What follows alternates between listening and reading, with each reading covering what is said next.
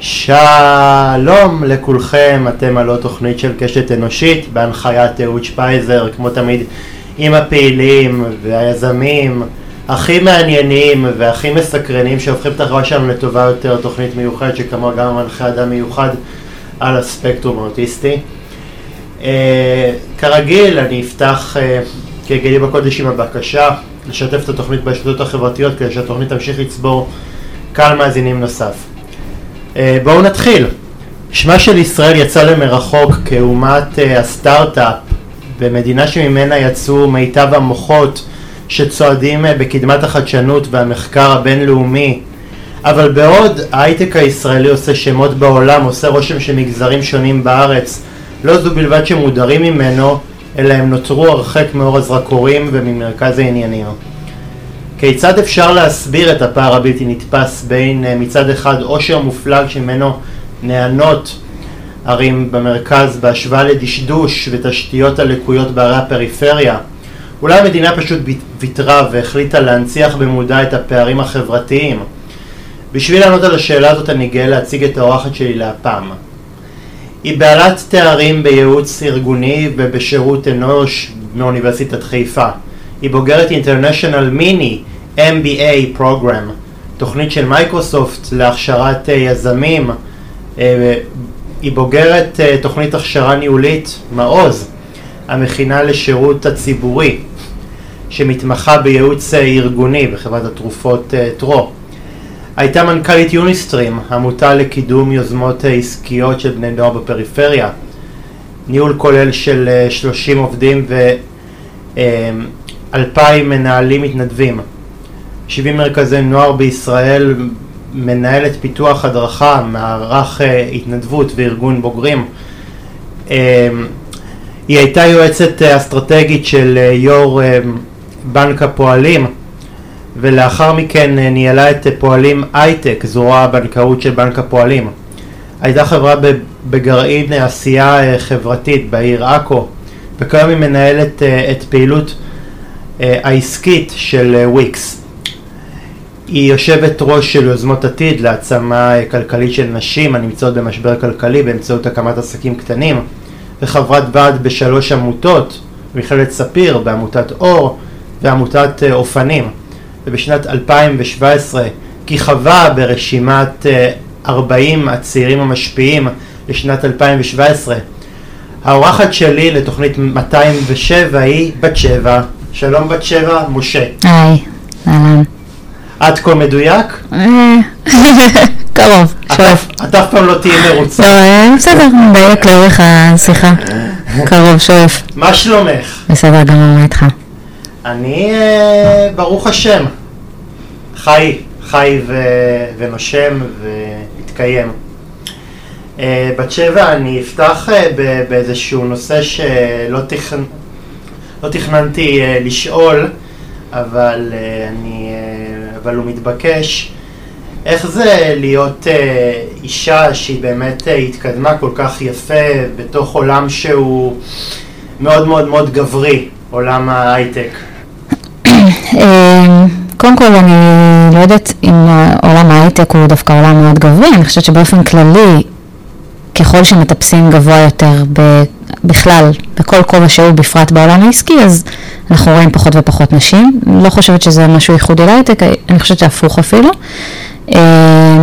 וזה תמיד אתגר. אני חושבת שזה די לא מובן איך אנחנו ב-2023 עדיין רואים בקודקודים בכל סקטור שאתה מסתכל עליו, בתל אביב 100, בממשלה, בעולם, מעט מאוד נשים, באחוזים שפשוט קשה להסביר אותם, כי בסוף אתה אומר נשים זה יותר מ-50% מהאוכלוסייה, ואין איזה פרמטר אובייקטיבי שאפשר להסביר אותו שגורם לכך שאנחנו עדיין נשארות מאחור בהרבה מאוד היבטים, בפרט בפן הכלכלי. אני גם עוסקת בזה לא מעט בעשייה החברתית שלי, בהעצמה כלכלית של נשים, כמו שהזכרת, ואני חושבת שיש פה מכלול של סיבות, אבל בסוף אני בעיניי, אני מתעלמת מזה. אני מסתכלת על עצמי לא כעל אישה, אלא כעל בן אדם ששואף לעשות טוב, להתקדם, לצמוח, להשפיע, להרחיב את האימפקט, וזה הדבר היחידי שעומד לנגד עיניי. זה פחות מעניין אותי גברים, נשים וכדומה. זה לא נראה לי כל כך כפרמטר.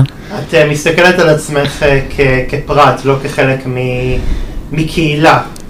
אני שייכת להמון קהילות, מן הסתם זה קצת מצחיק להגיד נשים כקהילה, כי בסוף שוב זה לא מיעוט, זה 50% ומשהו מהעולם ומישראל, וזה נראה שזה גם אחוזים גדלים וגדלים.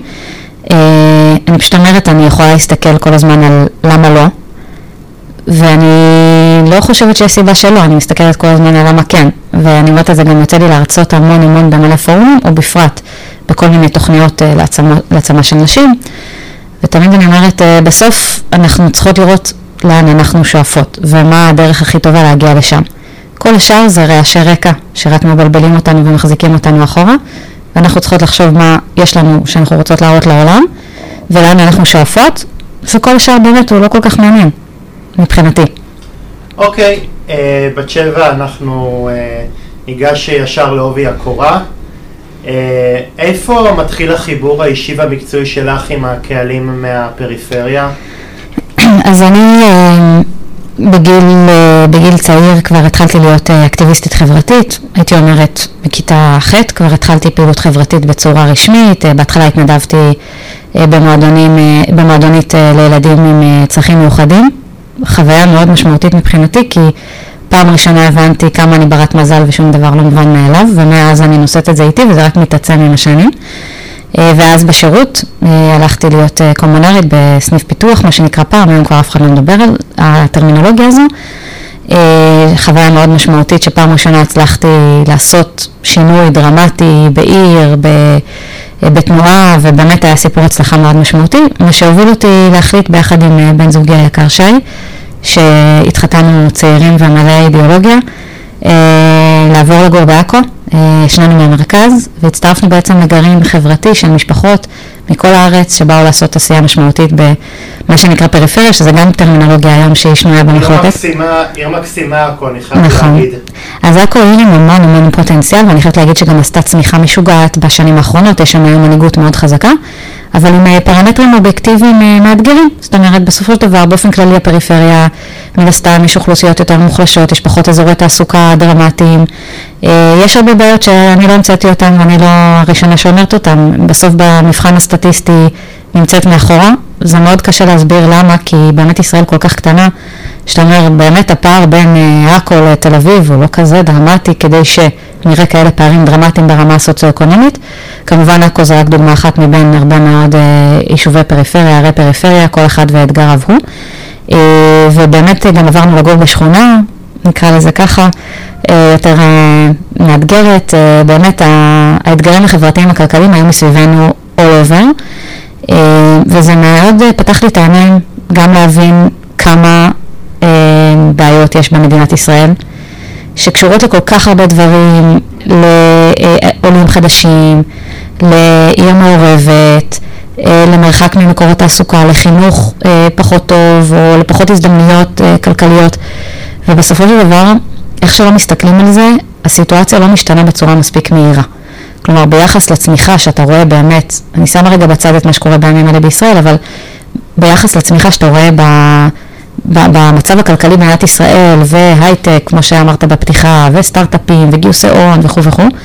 ועדיין יש אוכלוסיות שלמות שהן לא חלק מהחגיגה הזו, והן רחוקות מזה מאוד מאוד, והן גם רחוקות מזה קונספטואלית, לא רק כלכלית, כלומר, הן לא, אין להן אפילו את איך להתחיל, לשים את הרגל בדלת, ויש המון המון חסמים, חלקם חסמים של הבית, ושל החינוך, ושל המסגרת, ושל המודל לחיקוי, ושל היכולת, האמונה העצמית, תחושת המסוגלות, מה החלום שלך בכלל?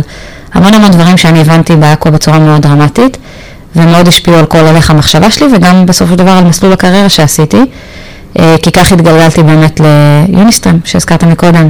אבל נראה לי שכשאומרים ישראל הראשונה, ישראל השנייה, לזה מתכוונים, בעוד שבישראל הראשונה אתה רואה הרבה מאוד קדמה ויזמות, ובאמת אתה רואה את מיטב המוחות שמניעים את הגלגלים של התעשייה והקדמה הישראלית, אתה יכול לראות במרחק, האמת היא, לא רב מהבית שלך, מאיפה שאתה גר, קהילות שכל הקדמה הזאת היא לא מחלחלת, שעדיין מבחינת משאבים של יכולת לרכוש השכלה גבוהה נשארים מאחור. זה פער בלתי נתפס, הרי אנחנו לא ארצות הברית, אנחנו לא רוסיה, שבו הפערים בין מרכז לפריפריה הם בהשפעת המרחקים הגיאוגרפיים. פה המרחקים הגיאוגרפיים הם לא גדולים, ואתה תופס את הראש ואתה לא מאמין שזה קורה לך, נכון, הדברים האלה. נכון. זה אפילו לא הגיאוגרפיה, כי בוא נסתכל על תל אביב, על הפער בין דרום תל אביב ומה שקורה שם, שאתה מרגיש שאתה וואו בעולם אחר לגמרי, ואתה לפעמים מפחד ללכת לבד, לבין מה שקורה בשאר השכונות בתל אביב, שזה העיר הכי חזקה בישראל, ובין הערים החזקות בעולם ובין הערים היקרות בעולם, שזה די משוגע. ויש לזה הרבה מאוד סיבות, ואני חושבת שבסופו של דבר אנחנו שבועים במעגלים, והמעגלים האלה זה פרויקט חיי המעגלים האלה, כי בסופו של דבר נקודת המוצא של הבן אדם היא באמת הבית, החינוך, הכלים, הידע, ההון האנושי שסובב אותו. הסיפור של הון האנושי זה דרמה, כי גם אם אני גיאוגרפית לא כזה רחוק מהאנשים העשירים והמובילים בישראל, אבל אין לי שום גישה אליהם, אני לא יודע את השפה שלהם, אין לי שום יכולת לפנות אליהם, אני לא נמצא איתם באותם מעגלים, אני לא פוגש אותם, אני חי עולם אחר לחלוטין, גם אם בגיאוגרפיה אני קרוב אליהם. זה הסיפור של ישראל הראשונה וישראל השנייה, שזה טרמינולוגיה, אני חושבת שיש הרבה יותר מישראל אחת וישראל שתיים, וזה הסיפור של מיעוטים, וזה הסיפור של בידול, ואלף אחת סיבות שבסוף הדבר מביאות לכך שנורא קשה לעשות את המעבר בין האנשים ששורדים את החיים, לבין האנשים שבונים קריירה ומממשים את עצמם. זה מטורף כמה יש פער בין הטרמינולוגיה הראשונה לטרמינולוגיה השנייה. וזה אגב מה שנפל לי הסימון, כשגרנו בעכו, שהיינו שם 8 שנים, וראינו מצד אחד המון מאמצים באמת לשפר ולקדם ולהביא אזורי תעסוקה ולהביא הייטק וכדומה, וגם באמת חלק מהמאמצים נושאים פרי, ואני חושבת שהעיר במקום אחר לגמרי, אבל עדיין נקודת המוצא שגורמת לך בכלל לא לחלום להיות שם, או לא לחשוב שהחלום הזה הוא רלוונטי לך, כי בסוף הצלחה היא דבר יחסי. ואם אתה רואה, ואם ההצלחה הכי גדולה בבית ספר שלך, זה לסיים מכללה בדרג נמוך, תואר ראשון ב-BA כללי, אז אם אני מצטיין, לשם אני שואף. אבל אם כל היום אני מוקף באנשים שגייסו כסף, ועושים סטארט-אפים, ודוברים יזמות, ומתחדתים, וכו' מגיל צעיר, אז הצלחה מבחינתי לעשות אקזיט יותר גדול מחברים של ההורים שלי. הבעיה היא שאף פעם באמת לא נעשה הגישור הזה, אתה יודע, יש קהילות שכל השפה הזאת של הייטק היא נשגבת מבינתם, ובאיזשהו מקום לא נעשה התיווך הזה, כי אם באמת מדינת ישראל ימצא את ההייטק כפרויקט דגל, אז אני חושב שהיא הייתה צריכה באיזשהו מקום להפוך את הטרמינולוגיה ליותר מגייסת וליותר מגשרת, ולהבנתי, לא שאני מתיימר להיות מבין גדול, לדעתי לא נעשה די בשביל לעשות איזשהו גישור בטרמינולוגיה. אז אני חושבת שאחד, יש המון עשייה, גם של המדינה וגם של יוזמות פרטיות. ציינו את יוניסטרים, ציינו את אופנים, באמת כמה ארגונים שכל מהותם זה לשלב אוכלוסיות שהן לא נמצאות בתעשיית הייטק, בהייטק. כולם יוזמות שצמחו בצורה משמעותית. מקודם נתת נתונים על יוניסטרים, שהם באמת נתונים ב-2015, שאני עזבתי את יוניסטרים ב-2019, ארגון כבר היה ארגון ממש גדול, כמעט 100 עובדים, עבדנו בלמעלה מ100 יישובים בארץ, פתחנו פעילות בחול, באמת הייתה צמיחה ענפה, חלקה באמצעות תמיכה של המדינה, אותו כנ"ל עמותת אופנים וכמה תגווחו, ועוד הרבה מאוד ארגונים ותקריירה וכדומה.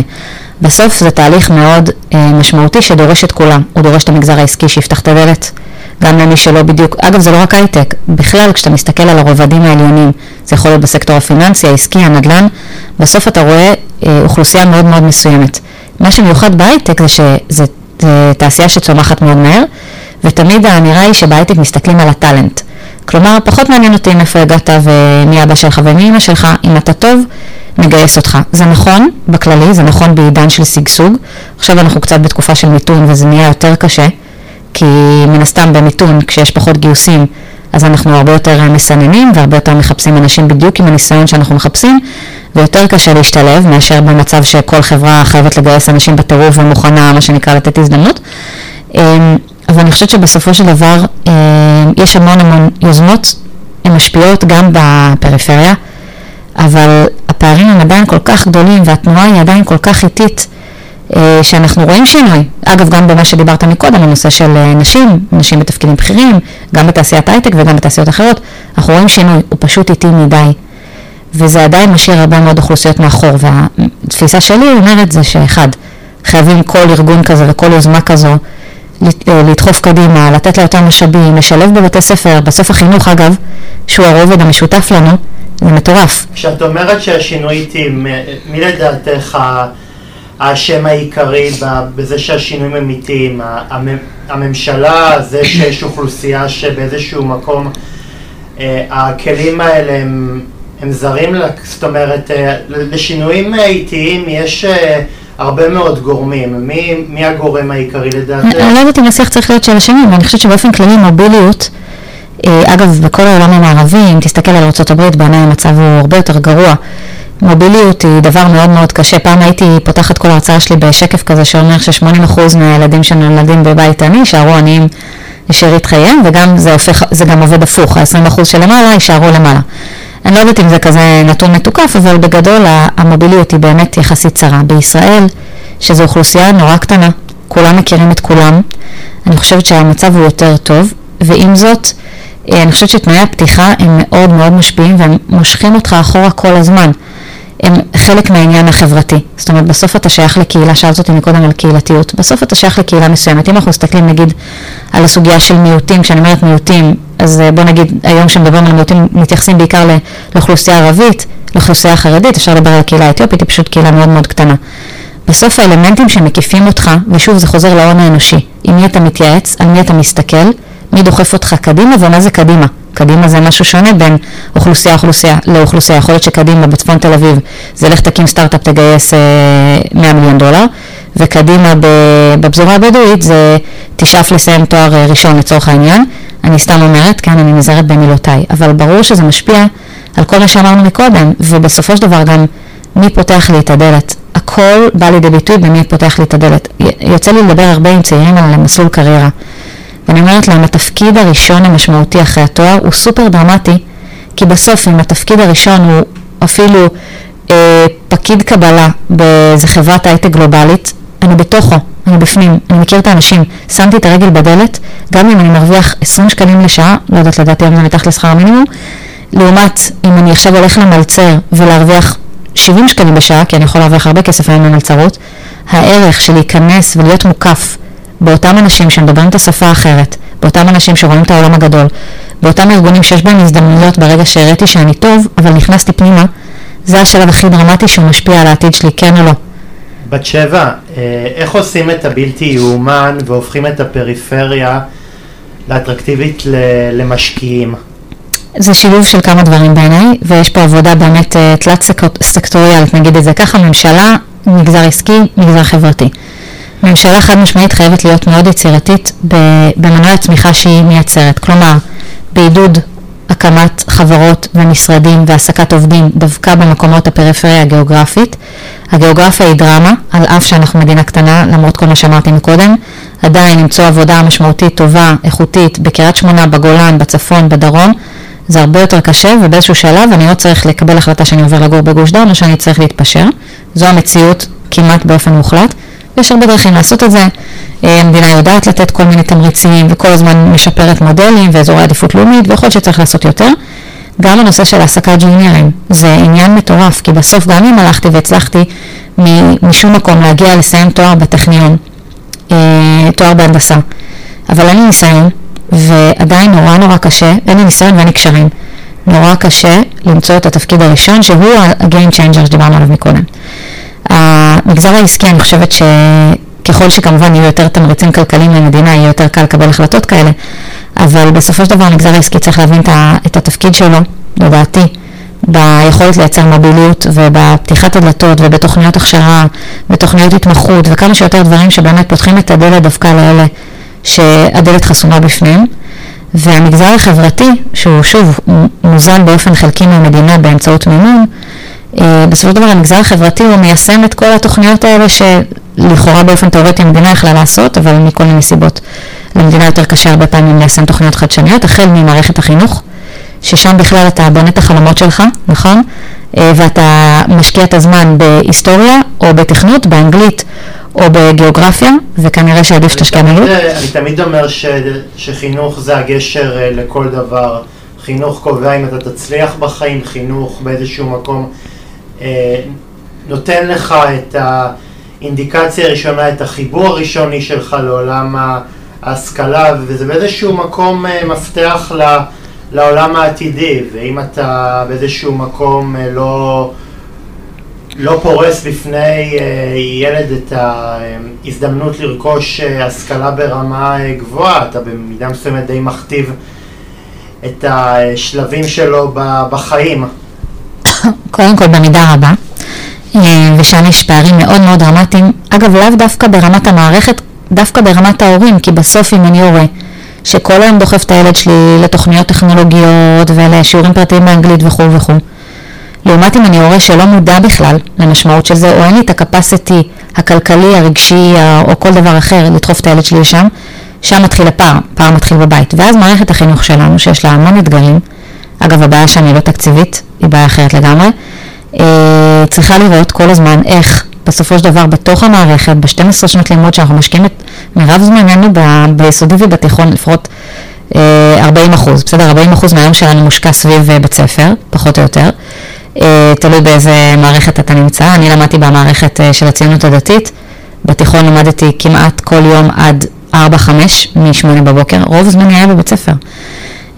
ובסוף יצאתי, והייתי תלמידה מצטיינת, אבל לא ידעתי שום דבר.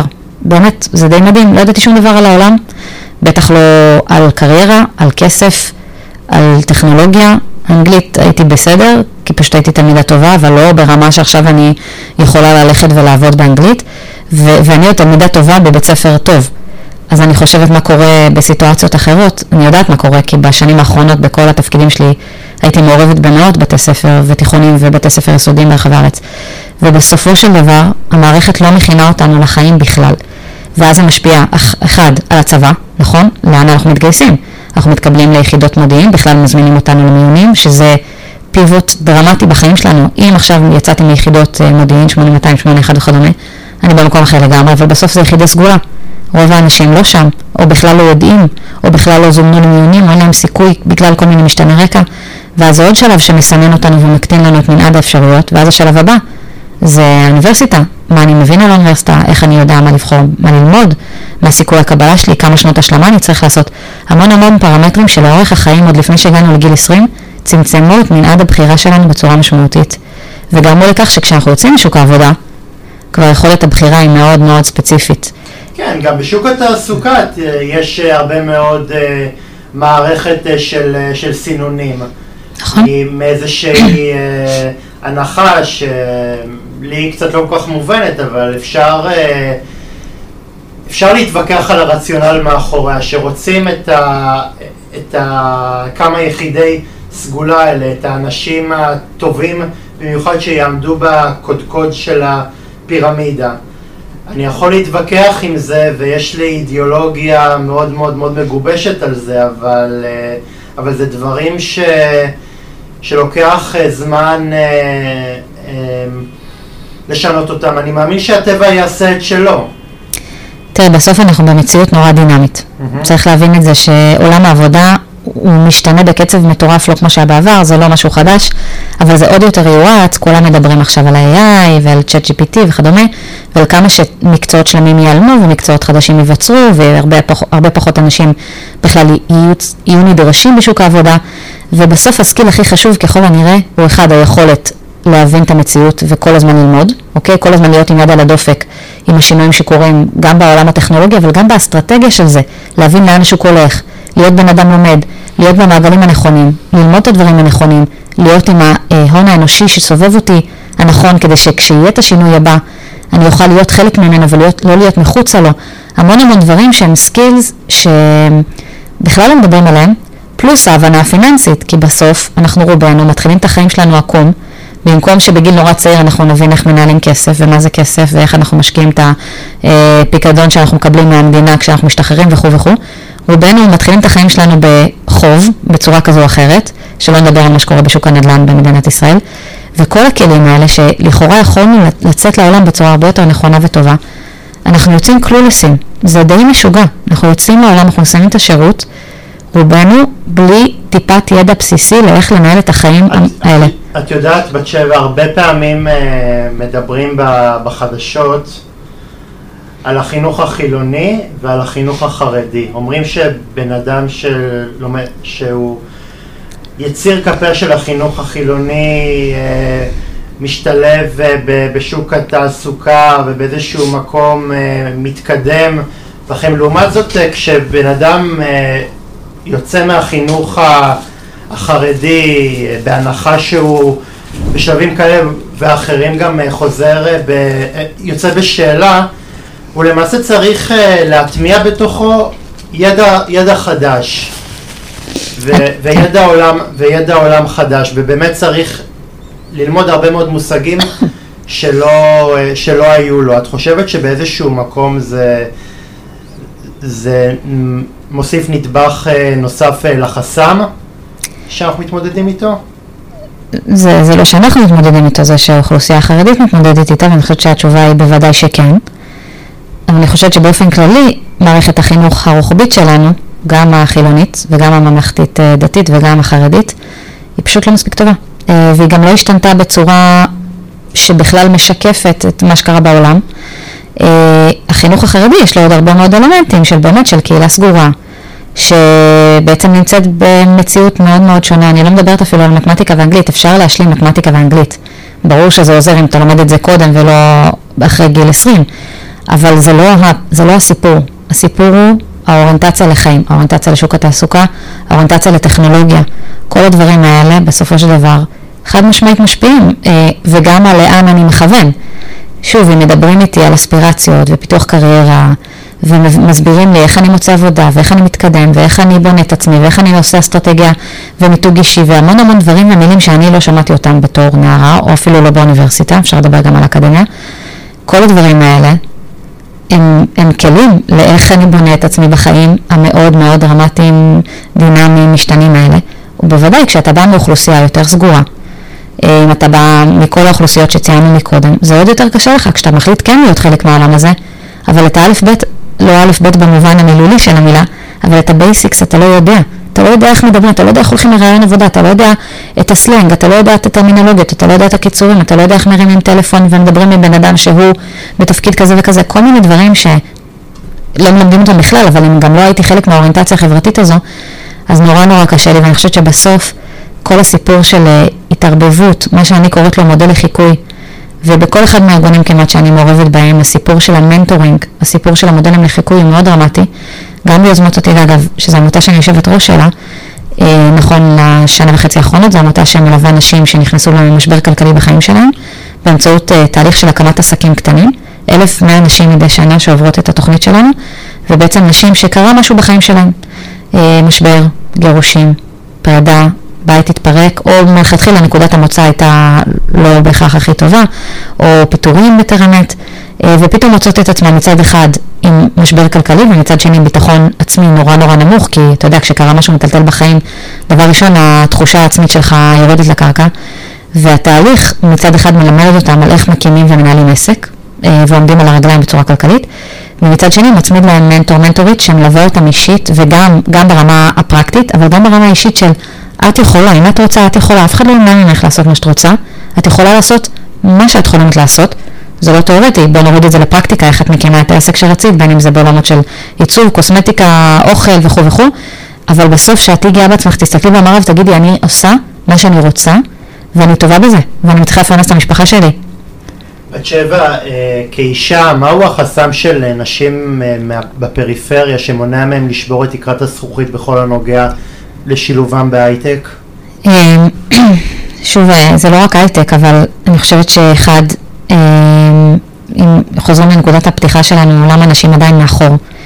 החל ממסגרות חברתיות שחושבות עדיין שתפקיד של האישה הוא יותר להיות בבית, כלומר לא לעבוד, אבל בסוף יש בלנס, יש לי 3 ילדים ואני בהיריון מתקדם ברוך השם, ותמיד יש את השיח הזה בין מי לוקח אחריות, מי בסוף צריך להיות בבית בשעה 4-5 המסגרות מסתיימות, מי צריך להיות בבית בחופש, מי צריך להוציא את הילד שהילד חלילה חולה בגן, מי בחופשת לידה, כאילו בסוף זה סיפור דרמטי, הריון וחופשת לידה זה דרמה, וככל שאוכלוסיות יותר מוסרתיות, אז מן הסתם הציפייה היא שהאישה תיקח חלק מי מנקה, מי מבשל, וככל שהמצב הכלכלי יותר נמוך, מן הסתם הציפייה היא שהאישה תיקח עדיין תפקיד יותר דרמטי ברמת הבית, ובסוף זה משפיע.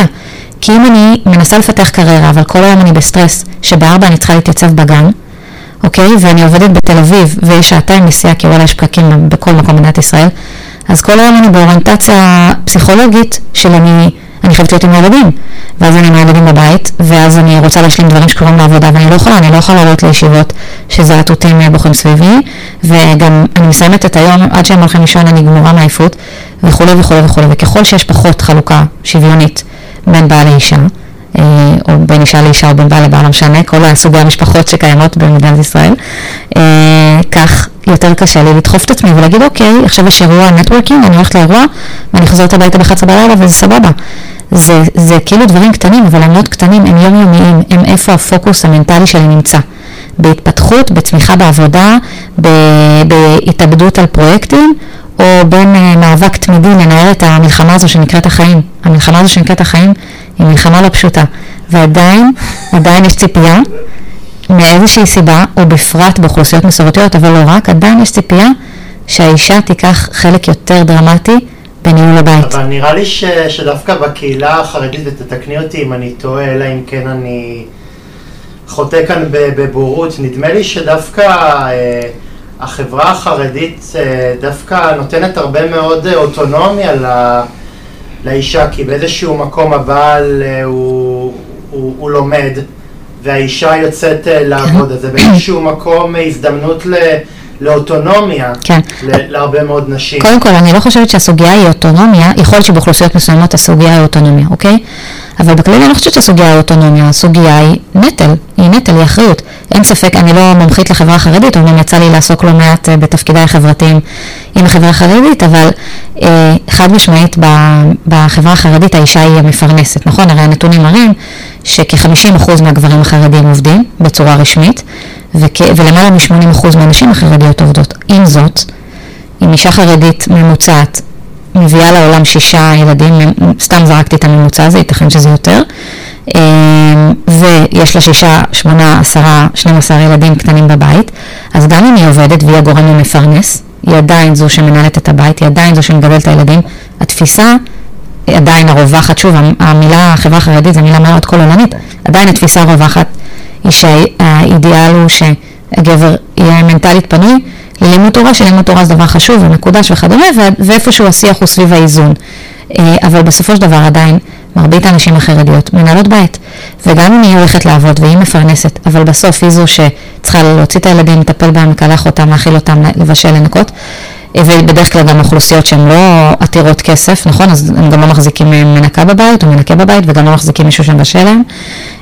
אז תחשוב כמה אני יכולה להיות שקועה בהתקדמות קריירה אל מול פרנסה. השיח בין קריירה לבין פרנסה הוא שיח דרמטי, הוא בין הישרדות לבין מימוש עצמי. ואז אני רוב הזמן בהישרדות, וזה אומר שההכנסה שלי יותר נמוכה, וזה אומר שאני מגיעה לתפקידים פחות בכירים. אני בכלל לא בזה. אני בהישרדות, אני בסגירת חודש. אני חושב שדווקא פה ענף ההייטק קצת מפשל. אני אגיד לך למה, כי הרבה פעמים כשאישה הולכת למעסיק, אז באיזשהו מקום הוא שואל אותה, האם את בהיריון, או כמה זמן את מתכוונת... שאלות לא חוקיות כמובן. זה חד משמעית. עזבי לא חוקי, זה גם שאלות שמראש שהן לא הוגנות, כי הציפייה היא, כמעט ציפייה בעצם שאת תהיי נוכחת נפקדת, שהילדים לא יראו אותך, שלא תהיה דמות הורית בבית, זה נראה לי שאלה שההיגיון הוא ממנה והלאה. כן. היא לא... אם הייתי... אם מעסיק היה שואל אותי שאלה כזאת, אז אני הייתי מניח את המפתחות, והייתי קם ויוצא מהחדר. זה לא היה, זה היה מקומם אותי. כן, פעם אחרונה ששאלו אותי שאלה כזו היה באמת לפני, לדעתי, 15 שנים, אפילו יותר, הייתי צעירה והתמענתי לאיזה מקום עבודה, ואז שאלו אותי אם אני מתכננת להיכנס להיריון. אז עוד הייתי תמימה וצעירה ולא הבנתי שזו שאלה לא חוקית ושאני צריכה ישר לעתור לבתים לעבודה. פחות שואלים את זה אנשים יותר מודעים, אבל אין ספק שיש בסטייט אוף מיינד בסוף, כשאנחנו, ואולי זה חלק מהבעיה, שמסתכלים על אישה ואומרים אוקיי, ובפרט בציבור הדתי שבהם באמת הילודה יותר גבוהה, למרות שגם באוכלוסייה החילונית יש 3 ילדים במשפחה, סדר גודל, בסוף ברור שזה גורם שהוא מעכב, ואז אתה צריך כאילו להתעלות על עצמך ולהגיד אוקיי, זה מעכב נקודתית, בסוף אם אני רואה בחורה מלאת חדוות עשייה ומוטיבציה וחרוצה וחכמה וכדומה, ובכלל היכולת של נשים לשלב ולג'נגל בין משימות, כך אומרים, ואני די מסכימה עם זה, ואמפתיה וכו' וכל מיני תכונות שמתיימרות להיות תכונות יותר נשיות, ולשים בצד את כל המחשבות האחרות, כי הן באמת, הן לא מספיק דרמטיות כדי לקבל החלטה שאני מעדיף מעמד כזה או מעמדת כזו. אני חושבת שהסיפור שוב זה מעגלים. ומה שדיברנו מקודם על ההון האנושי, כי ברור שהרבה יותר קל לי להביא אנשים שאני מכיר, ושהם חברים שלי, ושהם דומים לי. זה נכון, לא קשור רק לגברים ונשים, זה נכון תמיד, זה נכון לחבר'ה מהצבא, וזה נכון לאוכלוסייה החזקה מול אוכלוסייה יותר מוחלשת. בסוף קל לי להביא אנשים מהמעגלים שאני מכיר. וקשה לי להביא אנשים ששונים ממני, זה קשור גם לשילוב של מיעוטים, ולשילוב של פריפריה. קשה לי לשלב פתאום פה מישהו חרדי בצוות. קשה לי, וואל, הוא ממש שונה ממני, נכון? הוא מדבר שפה אחרת ממני, אנחנו לא מאותו עולם, אני לא רואה איך הוא ישתלב בצוות שלא נדבר על אנשים עם מוגבלויות, שזה בכלל סוגיה שאני לא יודע לאן זה מביא אותי, ומה האתגרים שאני צריך להתמודד איתם כמעסיק. יש פה הרבה מאוד שאלות שהם בעצם חסמים, עוד לפני שהגשת המעמדות הם חסם. וזה חסם דרמטי, וזה חסם שגורם לזה שעדיין כל הנקודות והדוגמאות שהבאנו כאן נשארות מאחורה. אבל אם אתה תפתור כל דבר במילה חסם, אתה למעשה תדיר מההייטק ציבורים רבים. אתה לא יכול כל דבר להגיד, אוקיי, זה חסם, מתישהו אתה צריך להתמודד עם האתגר הזה.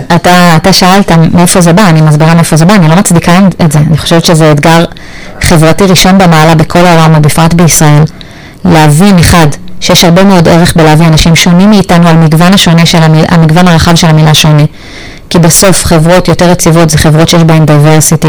זה חברות שיש בהן אנשים שמסתכלים אחרת על המציאות ומנתחים אותם אחרת. מצד שני, זו המציאות. המציאות היא שעדיין אנחנו רואים שכל הדוגמאות שנתנו, פריפריה, חרדים, ערבים, קהילה אתיופית, אנשים עם מוגבלויות, נשים, כולם עדיין, באופן סטטיסטי בוהק, עדיין נמצאים מאחור.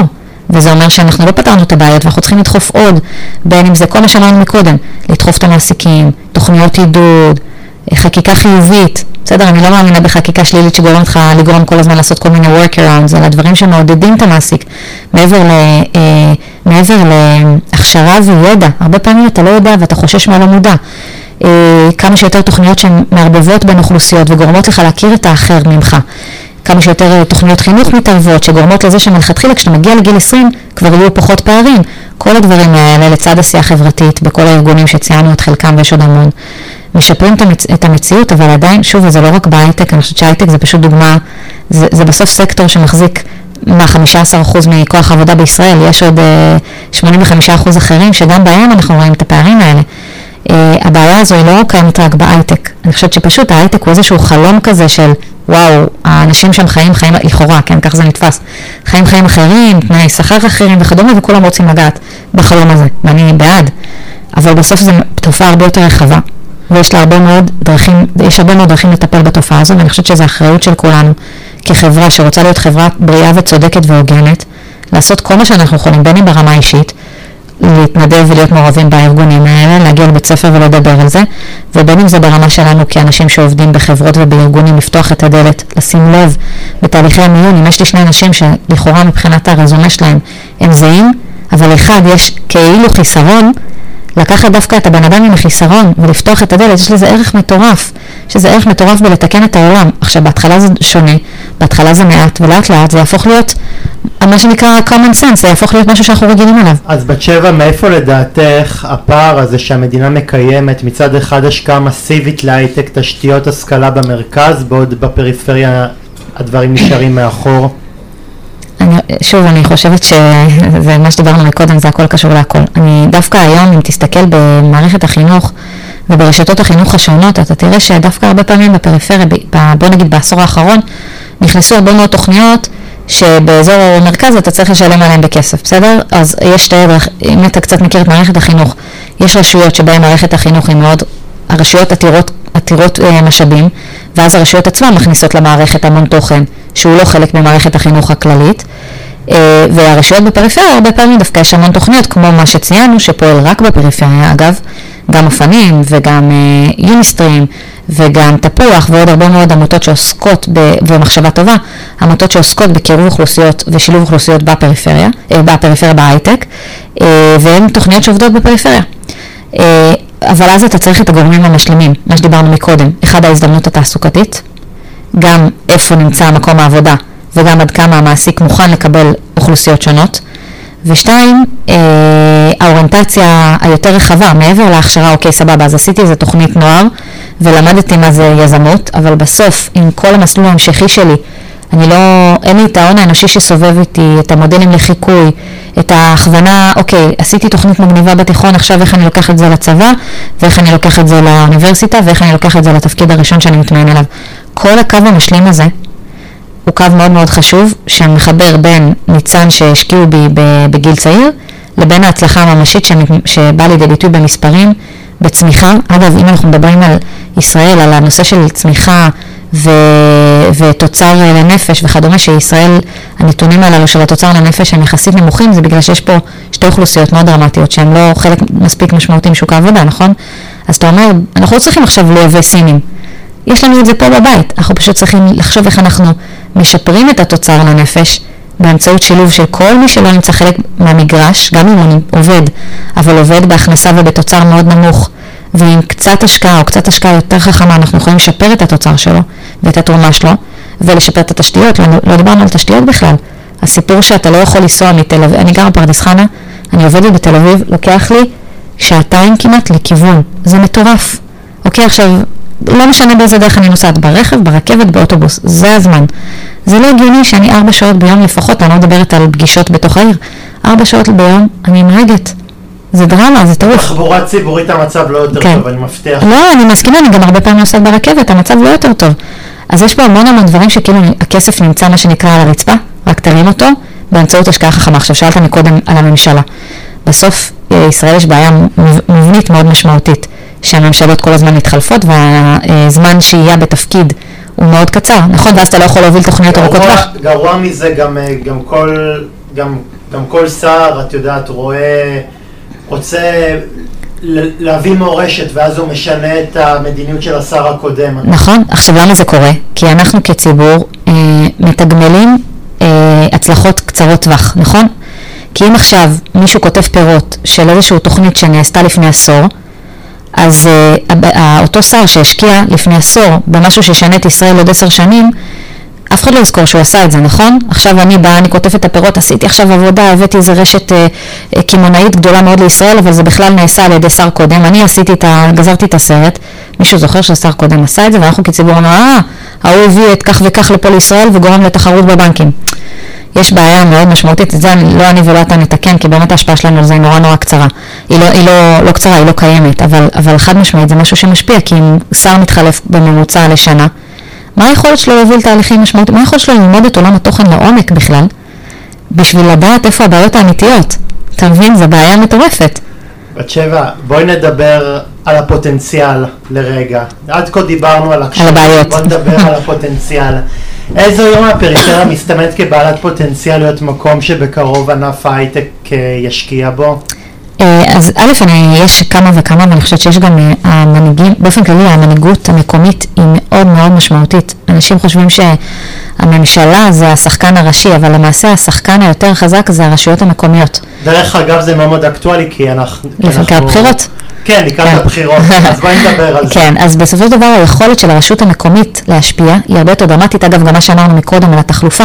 שים לב, ברשויות המקומיות התחלופה נמוכה מאוד מאוד, יש ראשי עיר שהם ראשי עיר 20, 30 ו-40 שנה, ומאוד קשה להחליף ראש עיר מכהן, אלא אם כן באמת הוא עשה מלא דברים גרועים בצורה דרמטית, אבל בסוף הכוח של הרשות המקומית הוא מאוד מאוד חזק. בואו נסתכל על כמה דוגמאות, בואו נראה מה שקורה בבאר שבע, עם רוביק ראש העיר שהוא כבר ראש עיר הרבה מאוד שנים, והפך את העיר באמת עם נתוני פתיחה מאתגרים לעיר פנימה, עם פוטנציאל אדיר ועם אזור תעסוקה של הייטק, אמנם הוא עדיין קטן, אבל וואלה, מי דיבר על זה בעבר בכלל?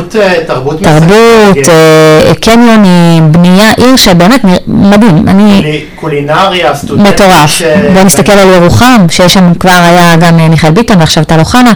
בוא נסתכל מה שדיברנו על עכו, שבאמת עושה טרנספורמציה, יש עוד דרך, אבל עושה טרנספורמציה מטורפת, נתיבות, גם סדרות, כאילו באמת יש ערים שבאמת יש להם מנהיגות מאוד מאוד משמעותית, טובה, חזקה, חלקה ארוכת טווח, וגם לוד עם כל האתגרים, לוד עשתה קפיצה דרמטית, בטח בהיבט של תעסוקה, הביאו את כל הבנק, הרבה מאוד מהבנקים משם, הקימו אזורי תעסוקה מאוד מאוד חזקים, הרבה מאוד חברות עוברות לשם, עשו כל מיני תמריצי עידוד, גם לוד בסוף זה גוש דן, בוא, זה לא רחוק. אני מאוד אוהבת את לוד, אחלה עיר. אז יש שם אתגרים חברתיים מאוד משמעותיים, אבל מצד שני יש שם הנהגה מאוד חזקה, שמושכת ועושה. ואני חושבת שגם קריית שמונה, אגב, קוראים שם דברים מדהימים, וגם תל חי אמורה להיות אוניברסיטה שבוודאי זה ישפיע. בסוף יש הרבה דברים טובים, תהליכים טובים. פשוט צריך להאיץ אותם. קוראים באמת, אני לא יודעת שמסתכלים רק על הדברים השליליים, אני חושבת שקוראים דברים מדהימים, ויש המון אנשים שאכפת להם. אני חושבת שזה נורא נורא נורא תלוי גם הקברנית שלוקח לידיו את המושכות, כי נגיד טל אוחנה היא באמת אשת מעשה והיא כריזמטית, ואני באמת, היא מעוררת הערכה. אביחי שטרן מקריית שמונה, זה אנשים שבאו לעבוד, אז זה נורא נורא נורא תלוי גם בביצוע, גם בביצוע שלהם. באותה מידה גם היה יכול לבוא סתם פוליטיקאי אפרורי, שבא לשם רק בשביל איזושהי שורה בקורות חיים שלו, ולא אכפת לו מהעיר, הוא מצידו. נכון, זה קורה. אגב, גם פה הממשלה יש לה כוח דרמטי, כי כמה אני שם חסמים, אל מול כמה אני נותן לרשות המקומית להתנהל, כמה עצמאות אני נותן לרשות המקומית. בסוף, מה הרשות המקומית צריכה מהמדינה? משאבים וכמה שפחות בירוקרטיה. זה מה שהרשות המקומית צריכה מהמדינה.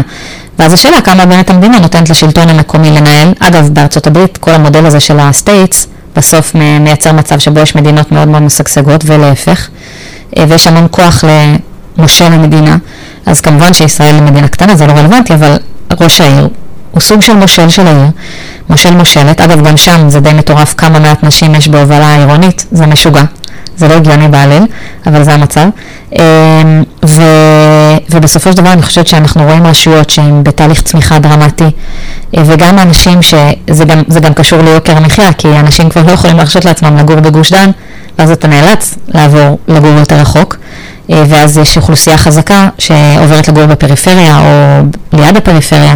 זה גם תהליך שמשפיע, כי בסוף אם היום אני שוכר דירה בהרצליה ב10,000 שקלים לחודש, כמה חבר'ה צעירים יכולים להרשות לעצמם רק הסחירות לפני שום דבר אחר, וזה גורם להם לצאת קצת יותר צפונה וקצת יותר דרומה, ואז שוב זה חוזר למעסיקים, כמה אני מאפשר גמישות, כמה אני מאפשר היברידיות בין הגעה למשרד כל יום ב8 בבוקר לבין עבודה מרחוק. יש פה המון המון פרמטרים רחבים. אגב, יש את כל הנושא שעכשיו חלק מהחברות בעולם מאמצות מודל של 4 ימי עבודה בשבוע, שזה מאוד מעניין, בישראל זה עדיין ממש ממש בקטנה, מקווה שזה יתקדם קדימה, כרגע התוצרים מראים שהתפוקה של העובדים עולה, הרבה מאוד דברים שהם, בוא נגיד, חברתיים ברמת המקרו, חברתיים כלכליים ברמת המקרו, שיכולים לשנות את התמונה על כל הפרמטרים שאנחנו מדברים עליה. אבל בסוף אני חושבת שהמגמות בלמעלה מלמעלה קוראים דברים טובים, צריך להאיץ אותם. אנחנו כאנשים שהם נמצאים בעמדות בחירות כאלה ואחרות יכולים לדחוף, בין אם ברמה האישית, במעורבות שלנו, בין אם ברמה של לעודד את החברות שאנחנו משתייכים אליהן, לעשות עוד ועוד תוכניות כאלה חיוביות שפותחות את הדלת, או תורמות, או מתנדבות, או מאמצות, או ממנטרות. ויש, כולם יכולים להשפיע, כולם יכולים להשפיע, צריך להיות לנו אכפת, אני חושבת שזה המדינה שלנו. ואם לנו לא יהיה אכפת, אז למי כן, והאחריות היא על כתפנו, לא על אף אחד אחר. בת שבע, כיצד פועלים לחיזוק בת שבע, האם החיבור הזה עם ערים פריפריאליות הוא הזדמנות ליצור יש מאין ולחפש פתרונות חדשוניים שלא יושמו עד אז בארץ? באיזה היבטים אתה שואל? זאת אומרת, למה אתה מתייחס? פתרונות חדשניים באיזה תחום? תשתיות, חינוך, אפילו לצורך הדוגמה סתם, נותן דוגמה רעת, עיר בדואית. כי אני חושב שאם אנחנו דיברנו על מימוש הפוטנציאל, אני חושב מגזר שנשאר מאחור זה המגזר הבדואי. נכון, בהחלט. ואת יודעת, שרה באבו רביה שהתראיינה בפודקאסט שלי סיפרה על באמת פערים שאותם נושאות נשים בדואיות, שאז הפערים האלה הם מטמיעות אותם הלאה בהשכלה הגבוהה. אז אני רציתי באמת לשאול בהיבט הזה, איפה אפשר לייצר את הפתרון? אוקיי, אז קודם כל גם הסיפור של האוכלוסייה הבדואית לא נרחיב עליו, אבל הוא באמת סגמנט מיוחד בפני עצמו, כי זה בין מסורת מאוד מאוד חזקה, שהמדינה אגב משתדלת שלא להתערב בו, לבין הרצון שהאוכלוסייה תשתלב, נכון? ותהיה בתפקידים טובים ותלך לאקדמיה וכדומה, וזה תמיד איזושהי התנגשות מאתגרת מאוד, שלא נדבר על ההיבט של הפזורה ועל הסדרה וכדומה, לא ניכנס לזה. מצד שני, יש המון פוטנציאל. בסוף, אם תחשוב על זה, 20% אוכלוסייה ערבית שקיימת בתוך ישראל היא פתח לעולם הערבי, והעולם הערבי הוא שוק מטורף.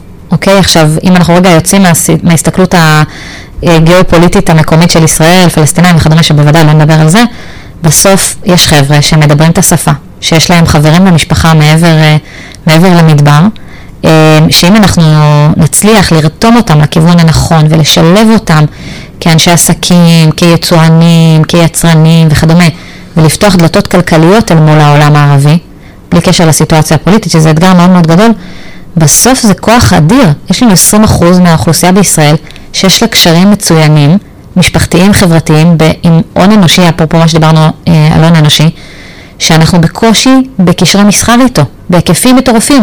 אדרבה, עכשיו מערכת יחסים בין ישראל לערב הסעודית מתחממות. כך אומרים. אולי עכשיו יהיה אפשר לרתום את האוכלוסייה הזאת למפעל